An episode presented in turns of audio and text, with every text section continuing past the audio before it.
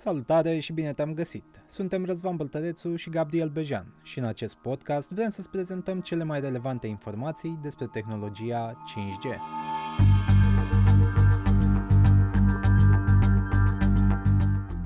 În primăvara lui 1973 a fost realizat primul apel telefonic cu un telefon mobil.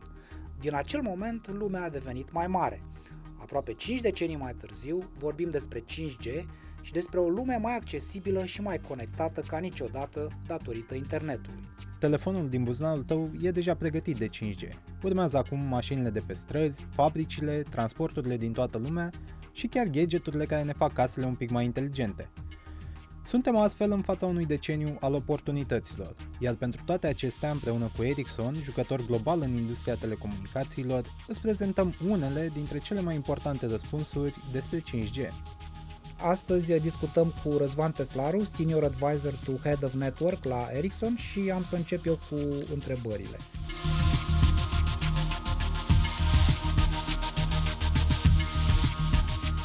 Domnule Teslaru, ce fel de echipamente produce Ericsson la Timișoara uh, pentru 4G, pentru 5G, uh, antene? Vă rugăm să ne descrieți puțin ce se întâmplă acolo. După cum știți, la Timișoara avem, avem uh, o, o, face, o, un site destul de, de uh, mare, avem 1400 de angajați acolo, un spațiu de total de 13.000 de metri pătrați. Acolo producem antene uh, pentru 5G. Este cea mai mare fabrică de antene pentru Ericsson la, la, la nivel mondial. Uh, Um, România e, e una dintre țările, nu, nu sunt foarte multe țări în lume, apropo, care produc echipamente 5G sau antene 5G. România este una dintre, dintre aceste țări, uh, datorită competenței foarte, foarte bune pe care o avem la, la nivel local. În ideea asta că nu sunt foarte multe țări unde sunt produse propriu-zis uh, antenele, care e procesul prin care trece un astfel de echipament de rețelistică? Fie că până acum vorbeam de 4G, acum vorbim de 5G care sunt stadiile de la cercetare și dezvoltare până la producția propriu-zisă și totodată cam cât durează, de când se lucrează la 5G, la arhitectura fizică. Cele mai performante echipamente pentru, pentru rețelele de telefonie mobilă depind în general de, de uh, echipament specializat, de microprocesoare specializate și așa mai departe. Ericsson, noi la Ericsson proiectăm și executăm sisteme integrate, de la procesoare, radiouri, stații de bază, hardware, software, aferent și așa mai departe. Um, un echipament de, de o, o generație, cred, pentru noi o prioritate strategică la, la, pe, pentru echipamentele de networks este să lansăm Uh, cât mai frecvent noi platforme pentru a avea întotdeauna cele mai noi tehnologii în produsele noastre, în mod evident. În general, lansăm o, o, o platformă nouă la, la, să zic, 1, între 1 și 2 ani.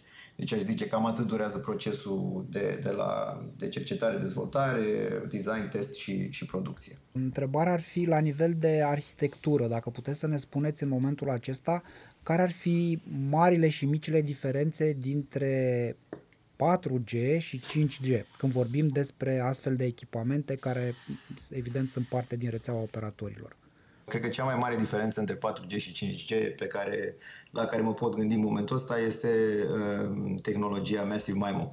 Tehnologia Massive MIMO, pe, pe scurt, reprezintă uh, momentul în care uh, antenele devin uh, parte integrală a radioului, nu mai, nu mai sunt un, un element pasiv, ci devin un element activ datorită uh, necesităților de performanță foarte ridicate ale 5G, antena devine un echipament inteligent, uh, spun așa, este, conține putere de procesare, uh, conține diferiți uh, elemente care se orientează, fiecare sunt, se, se orientează după utilizatorii din celula respectivă și așa mai departe.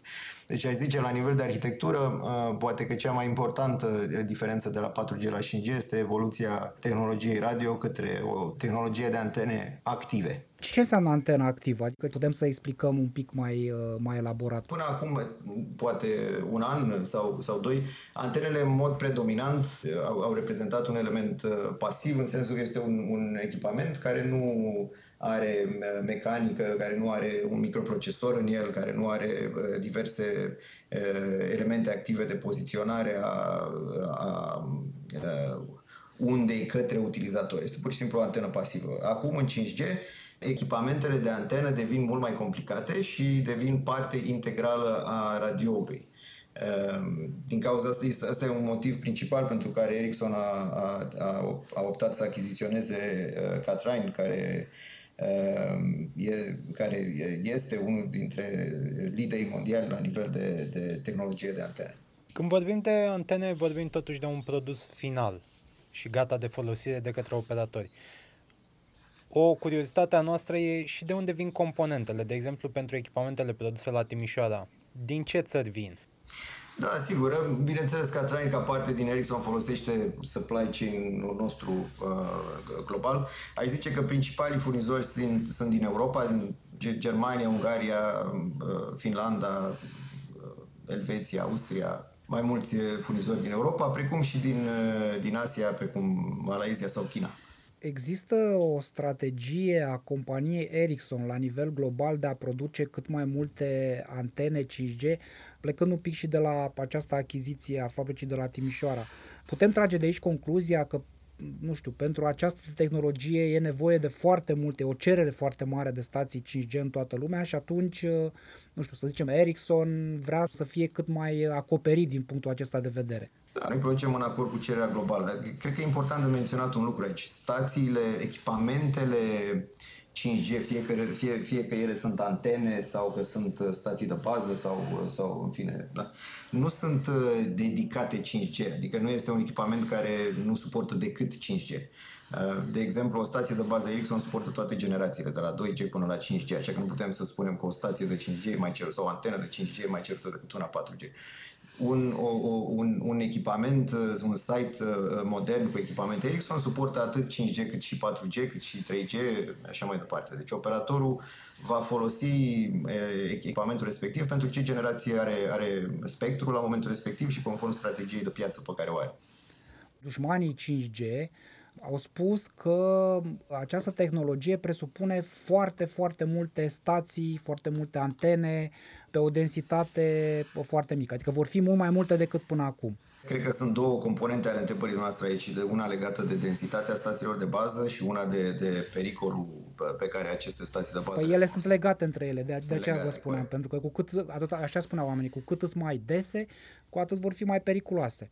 După părerea mea, densitatea stațiilor de bază nu este neapărat diferită la, la nivel macro între 4G și 5G. Pentru un operator, dacă, dacă ne gândim, site-urile de care dispune în momentul de față sunt mai mult sau mai puțin fixe. Bineînțeles că este o evoluție anuală pe care un, un operator o are, mai poate adăuga câteva site-uri pe aici, pe acolo, unde, unde are nevoie. Dar la nivel macro, un, un operator nu își va dubla uh, site-urile din București sau dintr-un oraș pe care, pe care le are. E mai mult mult vorba de modernizarea echipamentelor pe site-urile uh, existente și, și, și evoluția echipamentelor pe care le, le are deja instalate. Deci, uh, echipamentele radio Ericsson, apropo, sunt, sunt pregătite de 5G încă din, încă din anul 2015. Deci, în funcție de ce echipament pentru un operator, evoluția e, e foarte simplă în cazul, în cazul nostru.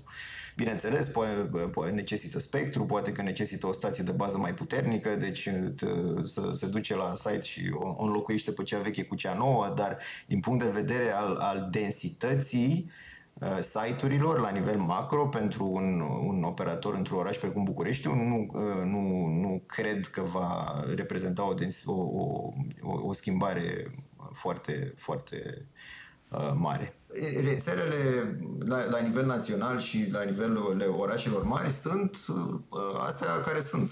Adică nu, nu există foarte multe oportunități pentru un operator de a instala noi site-uri.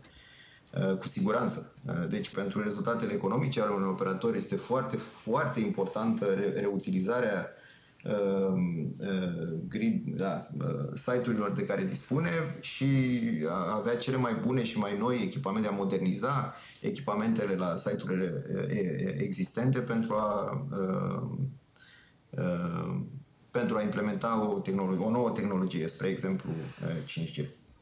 Ați menționat că echipamentele nu sunt strict pe 5G și că includ și celelalte standarde. Bun, dar vorbim acum de 5G la aproape 3 decenii de când oamenii s-au obișnuit atât cu telefonia mobilă cât și cu internetul mobil. Uh, la 10G e doar un exercițiu de imaginație sau pe baza a ceea ce știți. La 10G vom mai vorbi de echipamente care suportă atât de multe generații? Da, la 10G. Sper să fiu în viață să vă, să vă răspund la, la această întrebare. Și atunci, sincer, dacă, dacă vă uitați în, în, în, în urmă diferențele atât de mari, atât de profunde între cum arată uh, tehnologia disponibilă societatea din punct de vedere tehnologic între 2G, 3G și 4G este o diferență enormă. Uh, cum, cum, va arăta, cum vor arăta toate aceste aspecte 5 generații de acum încolo, mie, mie, mie, mi-e greu să spun, dar sper că voi prinde acele vremuri. Uh, de, de ce spun asta? Pentru că ciclul de viață, bineînțeles, a unei, a unei generații este, este destul de lung. Deci dacă de, de-abia acum vorbim de noile, de, de noua tehnologie 5G, care acum e pusă în funcțiune, în, în, în, încă nu e pusă în funcțiune la nivel mondial, dar va fi în următoarele probabil 12-24 de luni, e greu de, de văzut că vom trece la 6G undeva mai, mai devreme de următorii 7, 8, 10 ani. De exemplu, la 6G, vă așteptați să nu mai fie suportat standardul 2G pe viitoarele echipamente? Că asta e întrebarea de bază. Când e stabilit că un standard e suficient de vechi cât să nu mai fie suportat pe echipamente? Nu, nu e, nu e asta, e asta e o întrebare la nivelul industriei uh, mai mult decât pentru, pentru uh, Ericsson. Depinde de nevoile fiecărui operator, depinde de nevoile de business ale fiecărui operator. Tehnologia 2G încă este uh, încă este destul de importantă pentru destul de mulți operatori. Spre exemplu, sunt destul de multe echipamente care, care comunică pe, pe Uh, standardul 2G, de, de exemplu, mai, mai ca un exemplu. Deci există, există cerințe de business și atâta timp cât operatorii vor avea nevoie din punct de vedere de business, de suport pe 2G, uh, atunci uh, și noi va trebui să, să, să-i sprijinim așa cum au nevoie. Bun, să revenim la prezent. Discutăm de fabrică și de aceste antene. Unde se duc ele? Care sunt piețele de desfacere? Noi furnizăm pe piața și Catrain, înainte de achiziție, era un, bineînțeles un furnizor global, acum uh, fiind parte din familia Ericsson este, este cu atât mai mult un furnizor uh, global. Deci uh, antenele produse la Timișoara sunt vândute uh, peste tot în lume și sunt folosite de cei mai, cei mai importanți operatori din lume, pe, pe toate continentele. Și care ar fi, nu știu, să zicem, avantajul pentru noi? Uh, că există o astfel de fabrică pe teritoriul uh, României. De pildă, nu știu, vor fi echipamentele mai ieftine pentru piața românească? Faptul că această fabrică este localizată pe teritoriul României este un avantaj extraordinar.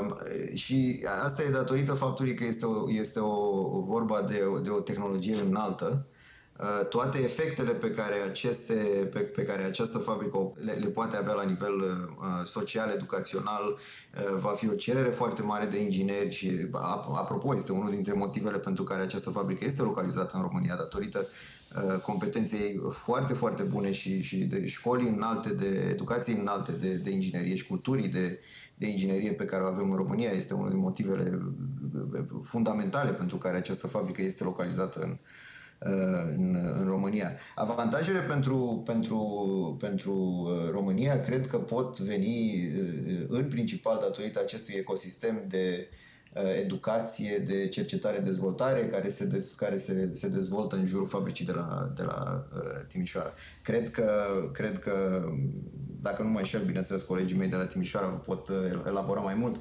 dar dacă nu mă înșel, avem uh, uh, programe împreună cu Universitatea Politehnică Timișoara, care este unul dintre partenerii noștri în România. Cum se pregătește un inginer? Să presupunem că avem acum elevi de liceu care ascultă, sunt în clasa 11 a 12 urmează facultatea, au pus deja ochii pe inginerie, pe politehnică. Ce ar trebui să învețe astfel încât, iată, să devină viitori angajați în astfel de fabrici? Să lucreze la dezvoltarea unor echipamente de 6G, de 7G.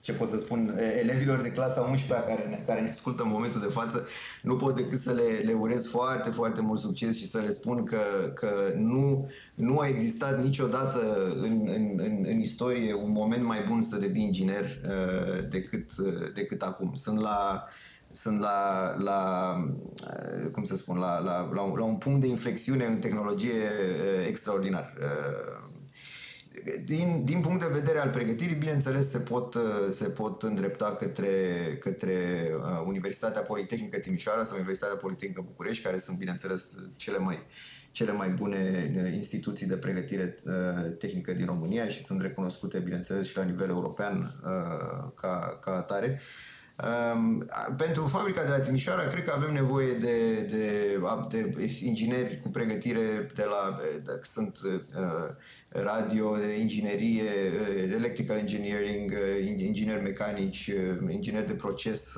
și așa mai departe.